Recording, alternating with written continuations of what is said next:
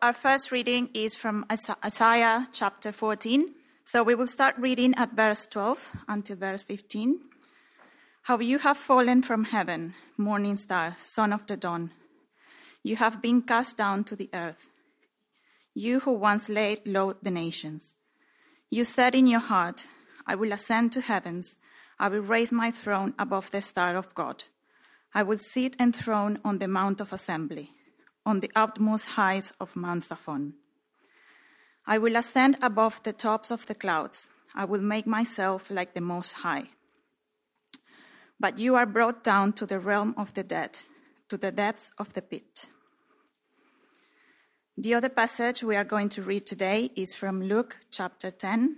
We are going to read from verse 1 to 24. After this, the Lord appointed 72 others, and sent them two by two ahead of him to every town and place where he was about to go.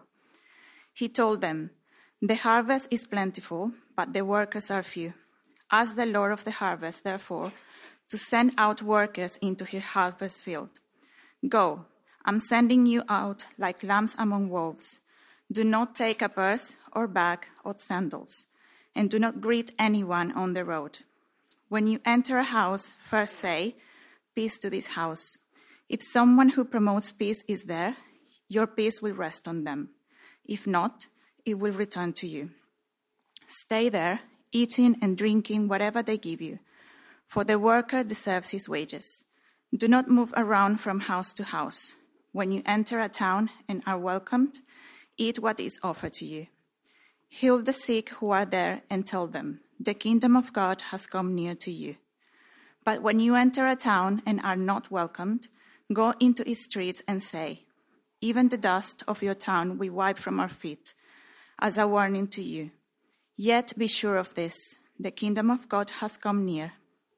I tell you, it will be more bearable on that day for Sodom than for that town. Woe to you, Chorazin! Woe to you, Bethsaida! For if the miracles that were performed in you had been performed in Tyre and Sidon, then would have been repentant long ago, sitting in sackcloth and ashes. But it would be more bearable for Tyre and Sidon at the judgment than for you. And you, Capernaum, will you be lifted to the heavens? No, you will go down to Hades. Whoever listens to you, listens to me. Whoever rejects you, rejects me. But whoever rejects me rejects him who sent me. The 72 returned with joy and said, Lord, even the demons submit to us in your name. He replied, I saw Satan fall like lightning from heaven. I have given you authority to trample on snakes and scorpions and to overcome all the power of the enemy. Nothing will harm you. However, do not rejoice that the spirits submit to you, but rejoice that your names are written in heaven. At that time, Jesus, full of joy through the Holy Spirit, said, I praise you, Father, Lord of heaven and earth, because you have hidden these things from the wise and learned, and revealed them to little children. Yes, Father, for this is what you were pleased to do. All things have been committed to me by my Father. No one knows who the Son is except the Father, and no one knows who the Father is except the Son, and those to whom the Son chooses to reveal him. Then he turned to his disciples and said privately, Blessed are the eyes that see what you see, for I tell you that many prophets and kings wanted to see what you see, but did not see it, and to hear what you hear, but did not hear it. This is the word of the Lord. Thanks be to God. Well, good morning, everyone, and thank you for joining us. It's a long reading, isn't it? And I hope you managed to follow along in it. And as Ross has teed up at the beginning, this is also quite a complicated passage, and it's got some concepts in there which are hard to get our heads around. And I'm expecting it's going to raise a lot of questions for us. And we might not have question time after the service today, but we'll have a bit of Q&A later at Dwell if you want to bring some of those questions there. But also, please come and grab me later. I think you'll be helped to follow along with the service sheet. You'll see where I'm going to go in a moment's time. I think you'll be helped to grab a pen and jot down thoughts and questions as we go along. But we need God's help. I need God's help. And so let us pray.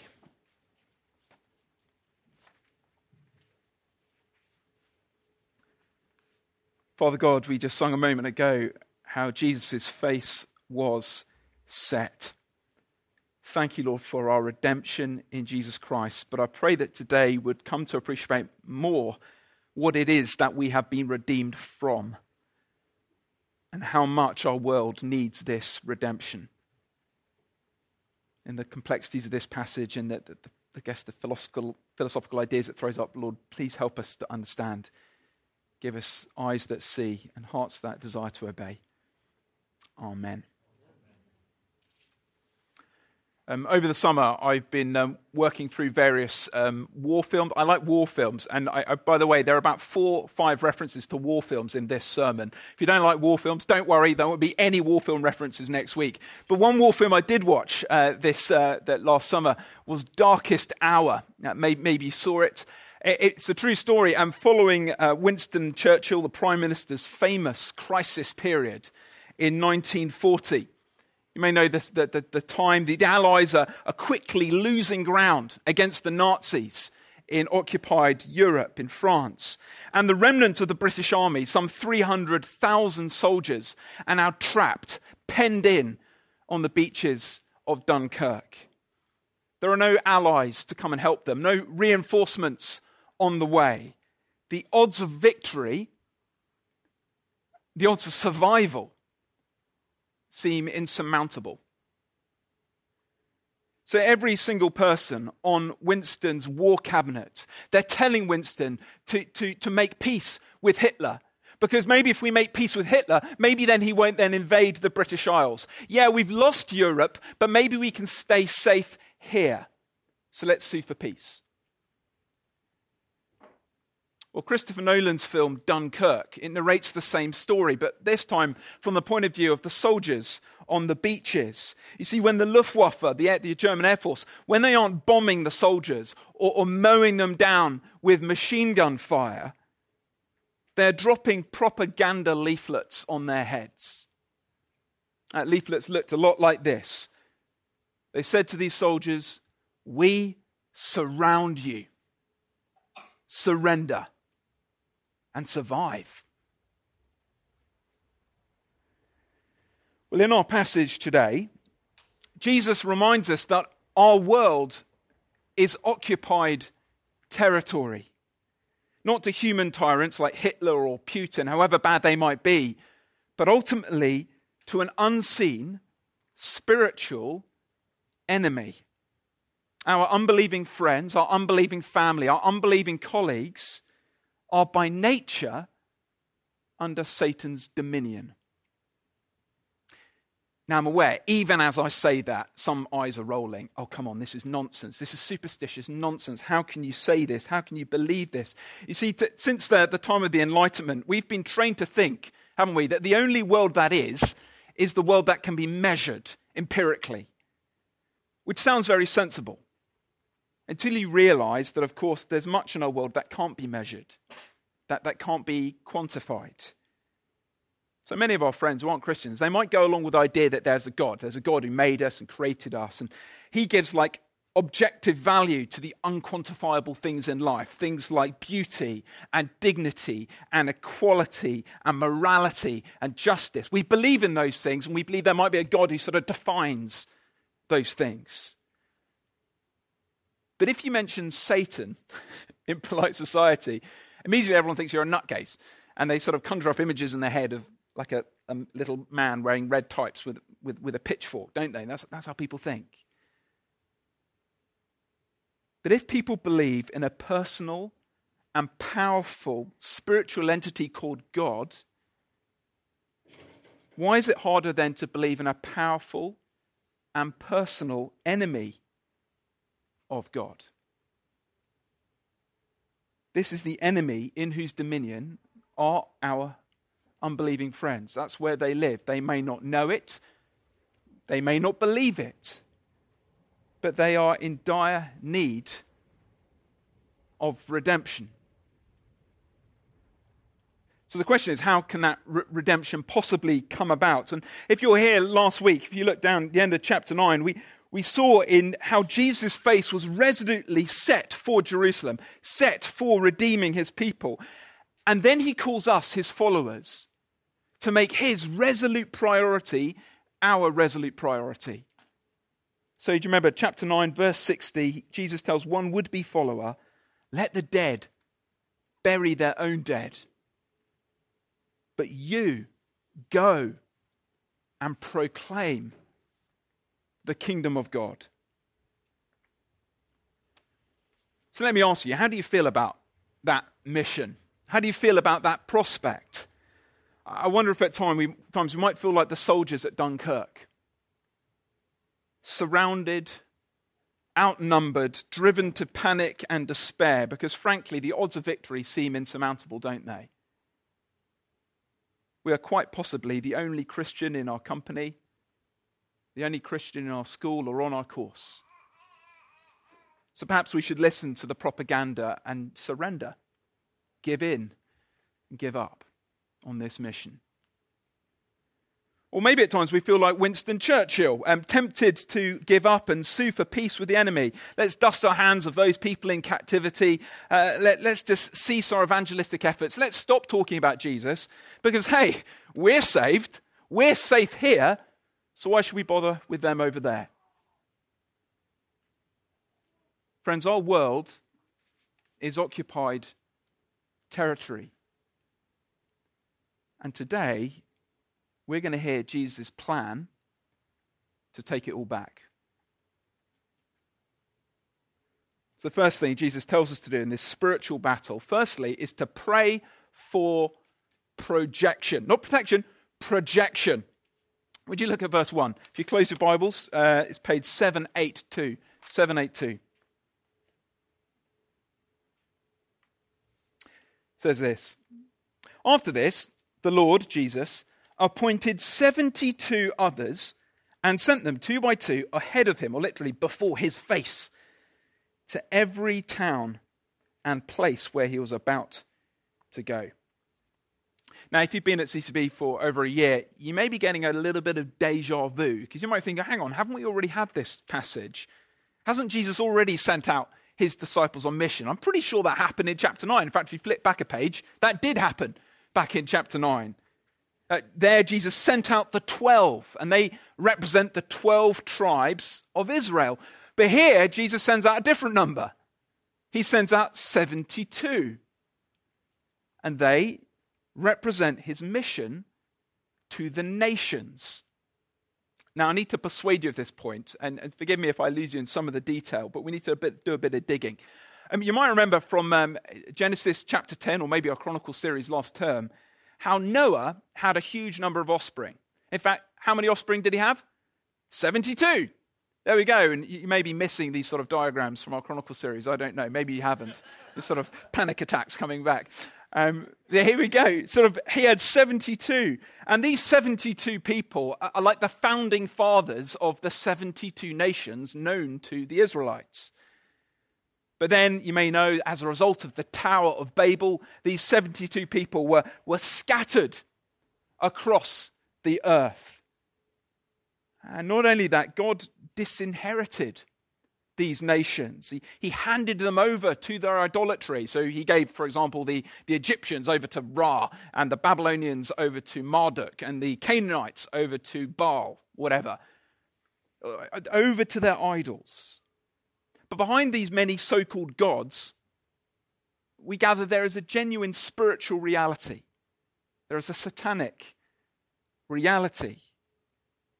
And since that time, our world has been occupied territory. Jesus calls Satan the prince of this world.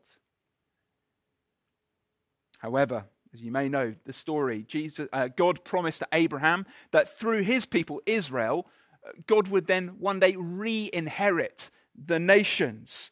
And throughout the Old Testament, we see snapshots of this through people like Abraham, Moses, David. But it's only now, in Jesus Christ, that we get the fulfillment of this promise. Here is Jesus. He is the King of God's kingdom. And so if you look down, his words here in verse 1, what are they supposed to speak to us? Well, they're supposed to show us that Jesus isn't content only to redeem his people, the Jews. his plan is also to redeem all the nations, and many of whom are represented here today. Anais from Brazil, is that right? Venezuela, sorry, Venezuela, nearly. Venezuela, who did a reading a moment ago. I see some people from Dubai, I see some people from Nigeria. We have people from all sort of like, Jesus' plan is to redeem the nations, including us Brits. And here they are, that Jesus sends them out before him. So what we're seeing here, I guess it's like a trailer for the Book of Acts.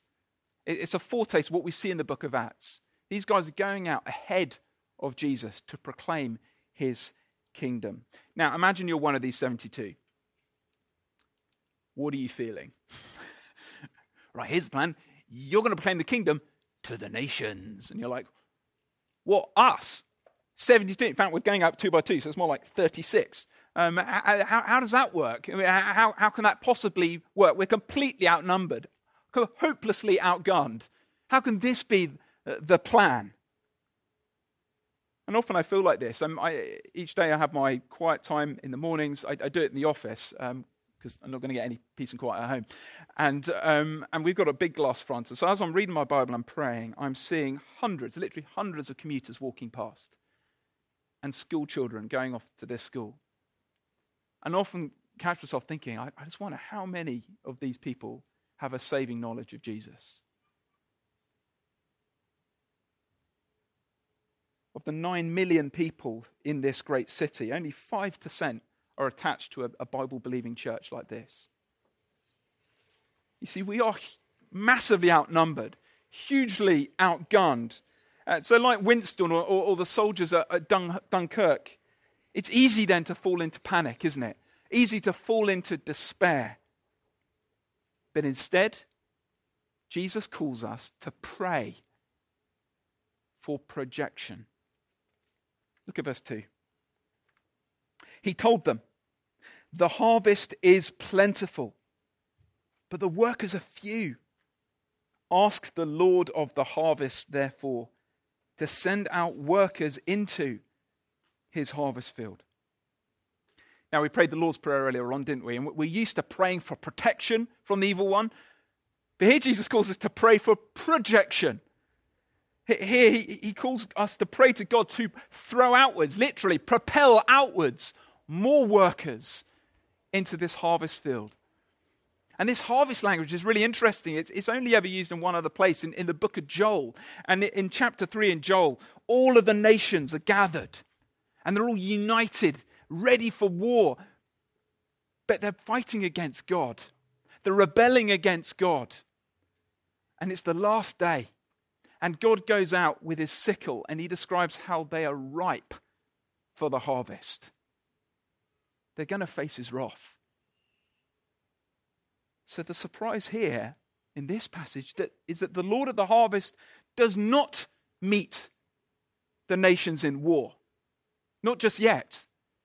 No, rather he sends out messengers ahead of him to offer them peace. Peace. Look at verse 3. Go.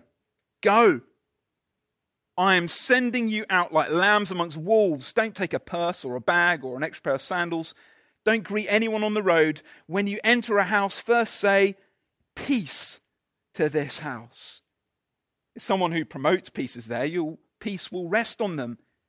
If not, it will return to you. I guess if you never understood it, the Christian message, the Christian good news, is essentially one of peace being offered. We are by nature, I guess, at war with God.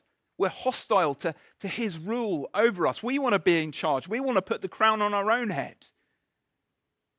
And also, as a result of that, we're suffering under bondage to sin and Satan and ultimately death. We're at war.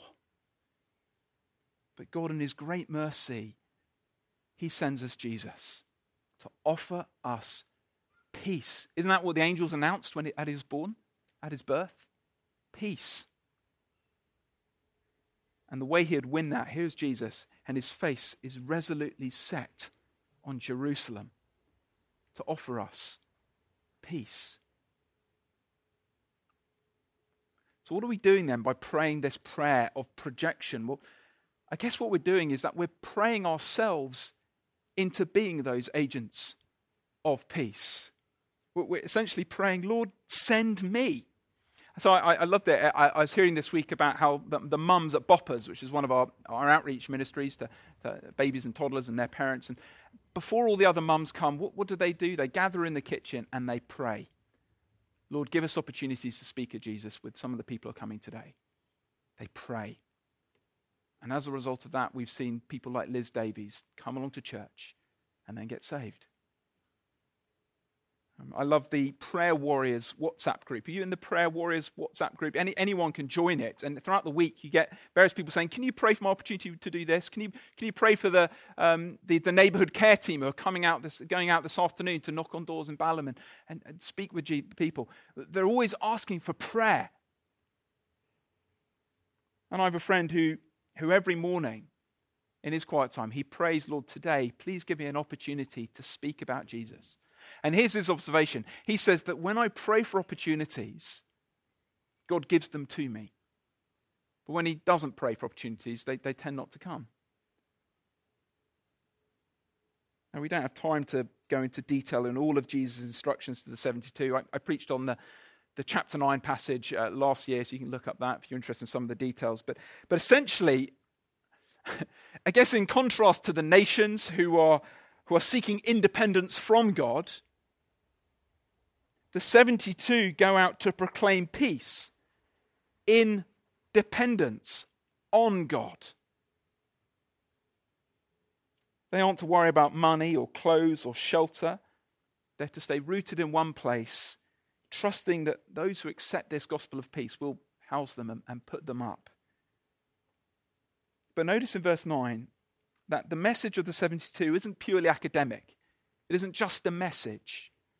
No, their message is accompanied by the same extraordinary miracles that Jesus performed. Verse 9, heal those who are ill and tell them the kingdom of God has come near to you.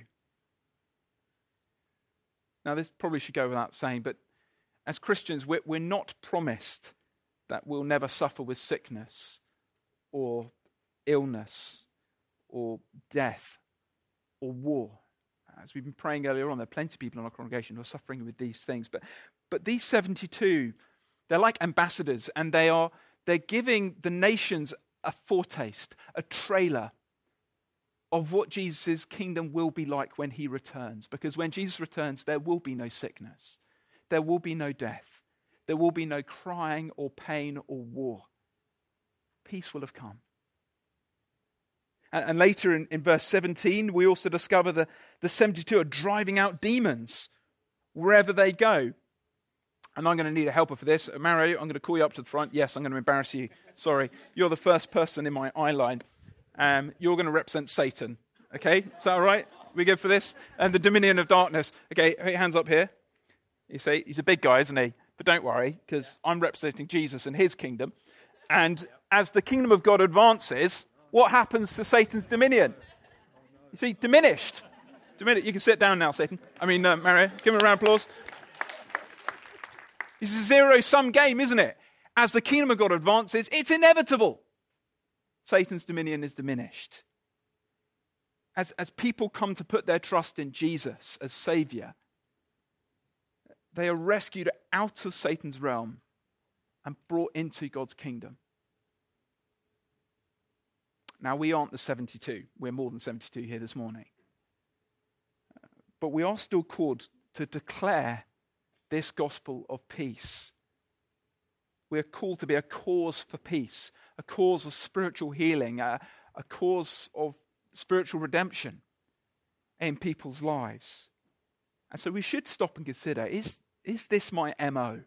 Is this my priority? As we heard last Sunday. I kind of get it, because this passage is quite spectacular, isn't it? You know, exorcisms and healings. And we're thinking, well, it doesn't quite look like my 9 to 5 in the office. You know, it doesn't seem that dramatic, does it? But don't be fooled. There is a real spiritual battle going on. Can I commend you a TV show called The Band of Brothers? Hands up if you've seen this show. It's quite old now. It came out when I was a teenager. It's got to be in the top 5 best ever TV shows ever made. It's astonishingly good. It follows the US 101st Airborne Division, Easy Company, from D-Day, when they landed in France, all the way through to VE Day. Fantastic show. But the reason it's fantastic is it's based on real stories.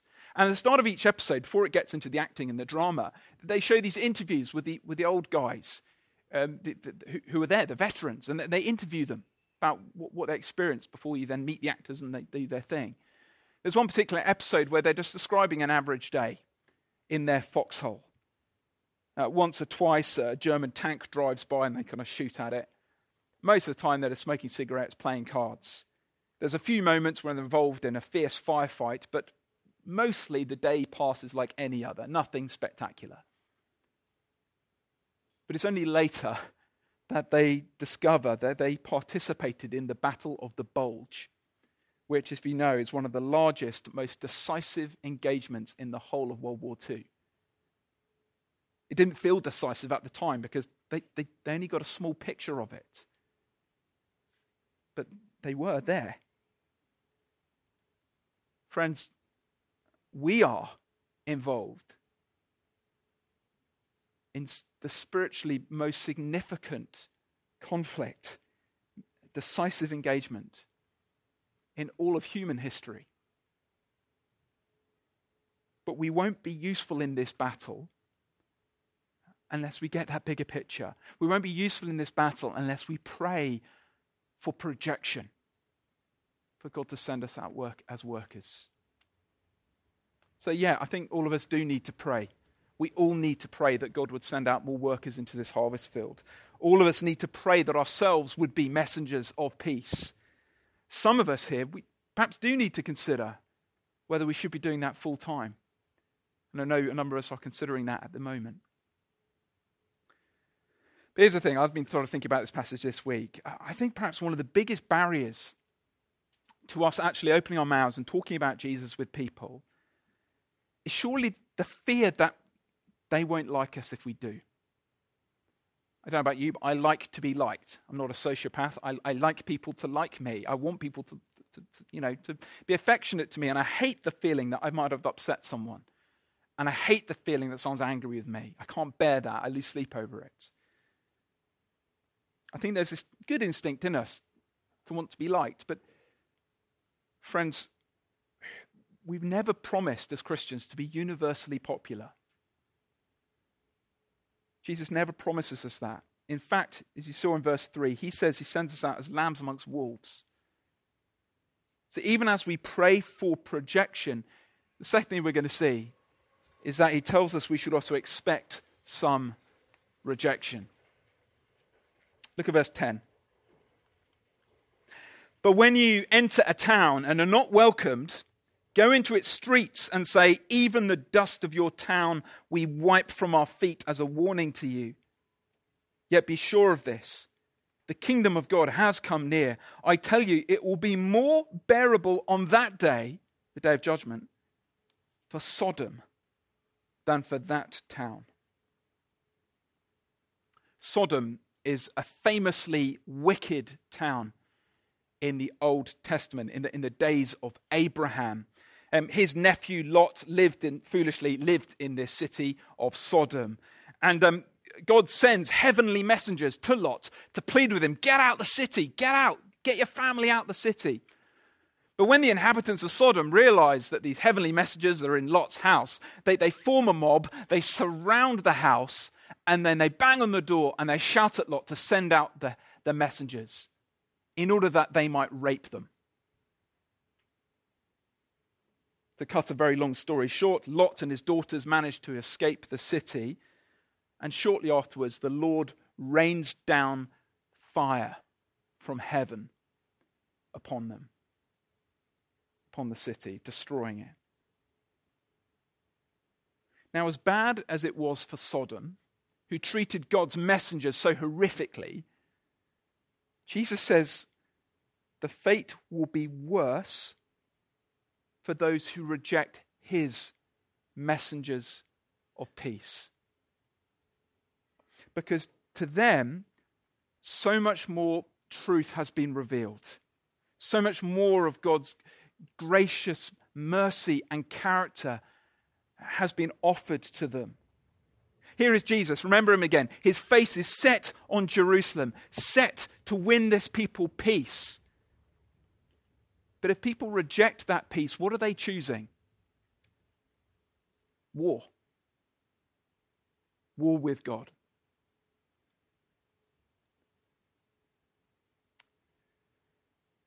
But even as Jesus sends out the 72 on mission to the Gentile nations, he then sort of starts reflecting on how successful his mission has been to the Jewish people, his own people.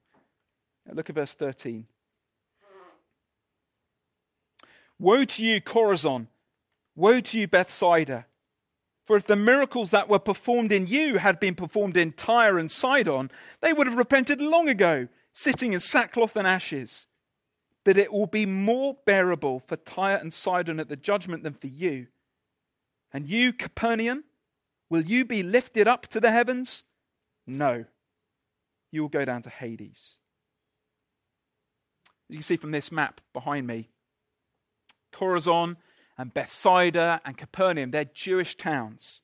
Places where Jesus has himself been in previous chapters. He's preached there, he's done various miracles there. And yet, shockingly, despite all of that truth, despite all of that revelation, those towns refused to repent and believe. But as you zoom out, if I can show you the next map, Tyre is a Gentile town, a place where the 72 would have been going to. This city was famous throughout the Old Testament for its wealth, for its pride, for its independence from God. And yet Jesus says it'll be better for Tyre on the day of judgment than those Jewish towns. Because if Tyre had what Capernaum had, they would have repented. I guess Jesus is establishing here a principle that we're going to be judged according to what we do with what we know. The more you know, the more is expected of you. Capernaum, what do they have? Well, they're Jewish. They knew the scriptures. They heard the Son of God preaching those scriptures. They saw the Son of God doing miracles, confirming here's the fulfillment of those scriptures. And yet, as a result of their unrepentance, Jesus says that they'll be like Babylon or Satan, as we heard in our first reading. They're going to be brought down to hell. Now, normally in my preaching, I'm very careful not to throw that word around easily because of the emotional freight that it carries. I normally only speak of it when Jesus does. But Jesus could not be clearer here, could he? If you reject this gracious offer of peace from God, you are choosing war with God. So please, if you are here today, and you're not yet trusting in Jesus, please do not delay. Please do not endlessly fob him off with excuses or endless philosophical red herrings. What about people who've never heard? You have heard. You have heard. And on that last day, you will be without excuse. You are responsible for how you respond to his message and his messengers. But for those of us today, I imagine the majority of us who are trusting in Jesus, these passages should also be a wake-up call for us. Because the stakes at play in this mission, they couldn't be bigger, could they? How much do we really love Balaam? How much do we really love our friends, our family, our neighbours who don't know him?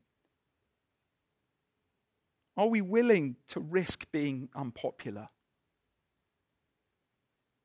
Are we willing to risk that friendship in order that we might save that friend? You see, we could do what Winston's War Cabinet did in Darkest Hour, couldn't we? We could just give up on those in occupied territory, bunker up here, say, hey, we're safe. Why should we bother about them? We could say that.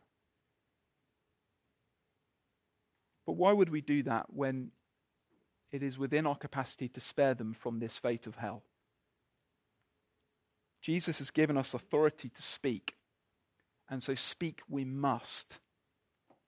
Look at verse 16. Jesus says, whoever listens to you, listens to me. Whoever rejects you, rejects me. But whoever rejects me, rejects him who sent me. Whew. Okay, so far this has all been incredibly heavy, hasn't it? This is hard. This is hard teaching. He's sending us out to declare peace to a world which is at war with God, and this is going to be dangerous. We're going to have to be in dependence upon him. We're to expect discouragements. But here's the paradox. Here's the surprise, that Jesus expects us not to return burned out and discouraged, but to return rejoicing. We're to pray for projection, expect some rejection. Thirdly, we're to rejoice in election. I was very pleased with these headings as I worked on them this week. Look at verse 17. The 72 returned with joy, and said, Lord, even the demons submit to us in your name. He replied, I saw, or literally in the Greek, I was seeing Satan fall like lightning from heaven. I have given you authority to trample on snakes and scorpions and to overcome all the power of the enemy. Nothing will harm you. So as Mario illustrated with me earlier on, as the kingdom of God advances, it's inevitable that Satan's dominion is going to diminish. Jesus says that as the 72 go around proclaiming peace, that he saw Satan's inevitable downfall being played out before his eyes. So like those soldiers in the Battle of the Bulge, the 72 probably weren't aware of that big picture, were they? As they were in that little town sharing this gospel of peace to like the 15 or 20 people there. They probably didn't think this is very impressive. They probably didn't think this is a very big thing. But behind that was something much bigger. Behind every conversation you have about Jesus, behind every invitation to church, behind every gathering of boppers or blazers or the friendship cafe, which met yesterday, or the neighborhood care team, bit by bit by bit, Satan is losing ground. Jesus says, I've seen it. I'm seeing it. As the 72 go about their work. Now, some Pentecostal churches, you might know, they kind of take Jesus' promise here of protection from serpents. They take it rather literalistically, don't they? And it's a theological mistake, which sadly is deadly for some. But they miss the imagery here. Just as Jesus is the long-promised serpent crusher from Genesis chapter 3, also we, his people, in his name, are given authority to push Satan back, to crush him underfoot, to make advances into enemy territory. And I think, just as the 72 have returned with joy to Jesus, we have the joy of seeing this around us here at CCB, don't we? We are seeing people come to faith more this year than any other. We are seeing the Lord add to our number. We are seeing outreach ministries thriving, our connect groups loving. We're seeing, like the 72, Satan being pushed back inch by inch, yard by yard. And yeah, I was chatting about this passage with a commission pastor this past week, and he said, well, we've got to be careful, haven't we? Because rejoicing in fruit of ministry is very brittle. It's very brittle.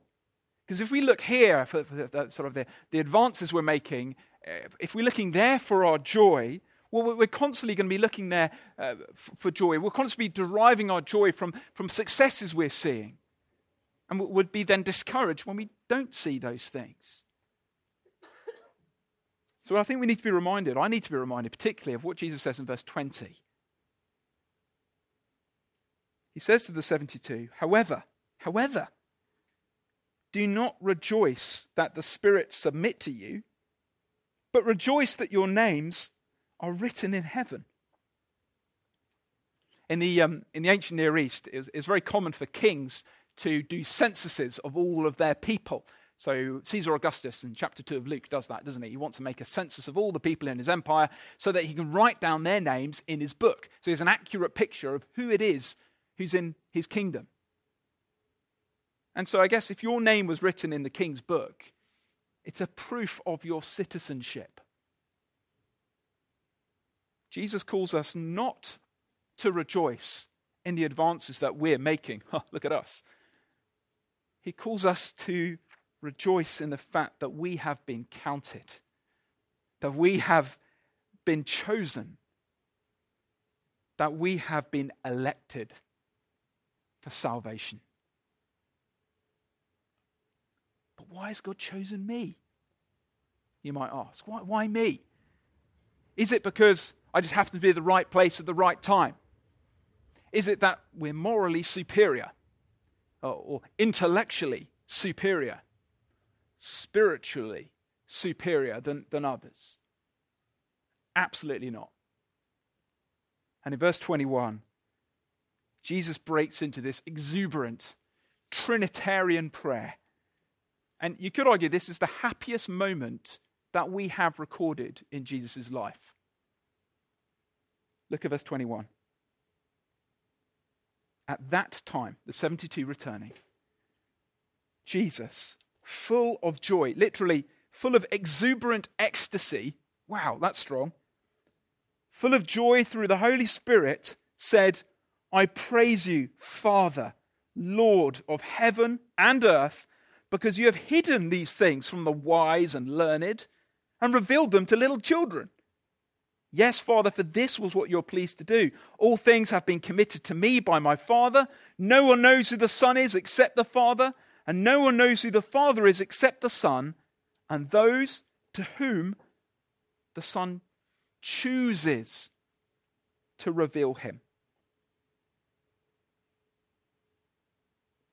Isn't it tragic when you meet Christians who confuse their salvation with superiority, who think that they're better or cleverer than those who aren't Christians?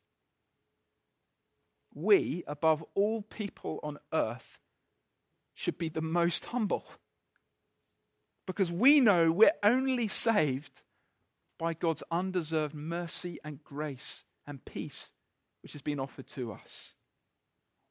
Jesus' imagery here, we were like ignorant children who had the knowledge of the truth revealed to us. We were blind and dead, and yet were chosen to see and have life. So now we're on to predestination. Hey, exactly what you want to hear at the end of the sermon. This is a heavy topic, isn't it? And I'm not going to be able to do full justice to this, but I'll be speaking on it later in the year at Dwell. But this predestination, this idea that God has a chosen people, God has an elect whom he has promised to save from the beginning of time. And I get it, it's a doctrine which people tie themselves in knots about, isn't it? But I hope you see that it is right here on Jesus' lips. Consider it for a moment with me. In order for God to be God, he has to be sovereign over everything. Not just all of creation, which he made, but all of time, which he also made. So, which means he preordained everything at the point of creation. He preordained everything that was and is and will be. If he wasn't in control all that, he wouldn't be God, would he? Because something else, like time, would be bigger than him. But that then begs the question, well, if God has preordained everything, how are then we to be held responsible? Surely we're just robots, just going through the motions. What he had already preordained would happen. Surely those who reject Christ were always going to do so, if that's right. But think about your lived and your felt experience is that you do make real decisions. And when you do wrong, you feel guilty and culpable for it. Jesus clearly earlier on in this passage, he holds those Jewish towns responsible for rejecting him. So the Bible then holds these two truths in parallel. God is both sovereign over all of time and all of space, and yet within time and space, we make real decisions for which we are really responsible. I think the best way to illustrate this is with a novel. Here is a novel plucked off my shelf, which my daughter's reading at the moment, Harry Potter. There we go. J.K. Rowling wrote this novel. Here it is in its entirety. She wrote the beginning, the middle, and the end of the novel. It's all there. It's all written. It's all preordained. It's all fixed. And yet, as you read the story, the characters, Harry and Hermione and Ron, they're making decisions for which they are responsible, and things happen. And as you go through the pages, there they are. So it's almost like a different rule from God, seeing all of time and space at once, and those who are actually in the story, making real decisions as we go along. Maybe that's helpful, maybe it's not. Now, I know some people find this idea quite offensive. But can I go on a thought experiment? Would you be willing to bear with me and consider the alternative for a moment? Imagine that there is no grand narrative. Imagine that there is no plan and no purpose. God is out of control of things happening in his creation, and you and I, we have no real assurance that our names are written in his book. We don't even have a guarantee of winning in the end. Why? Because the end hasn't yet been written. Forgive me if I've lost you in all of that philosophy. But here's why this truth really matters.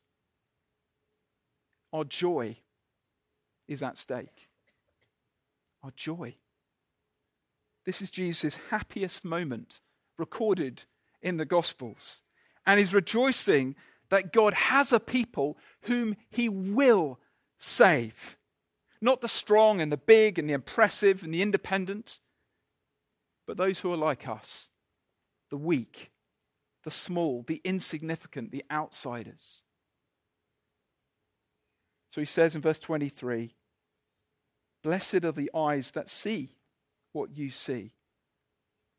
Have you ever considered the fact that it is a miracle that you are saved? It's a miracle.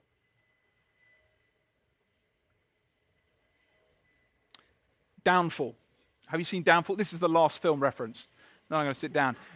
Downfall is the story of Hitler's last days in that bunker in Berlin.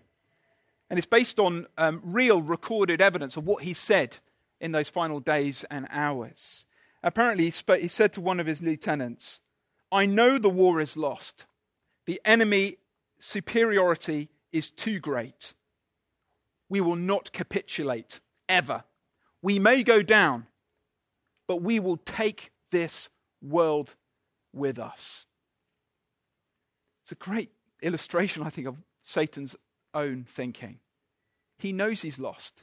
He was defeated at the cross. He knows he's going to lose in the end. And yet he keeps on fighting, and he's going to bring down everyone with him. And when this film was being released in the UK, there was a great advertising campaign which ran with it. It's a happy ending. He dies. The good news, friends, is that there is a book. The good news, friends, is that the ending has been written. The good news, friends, is that God has an elect whom he will save. And they're people in your street. They're people in your clubs. They're people who are your friends and your family. God has a people whom he will save. We know the ending. And so we go out proclaiming peace, rejoicing in our salvation. Let me pray.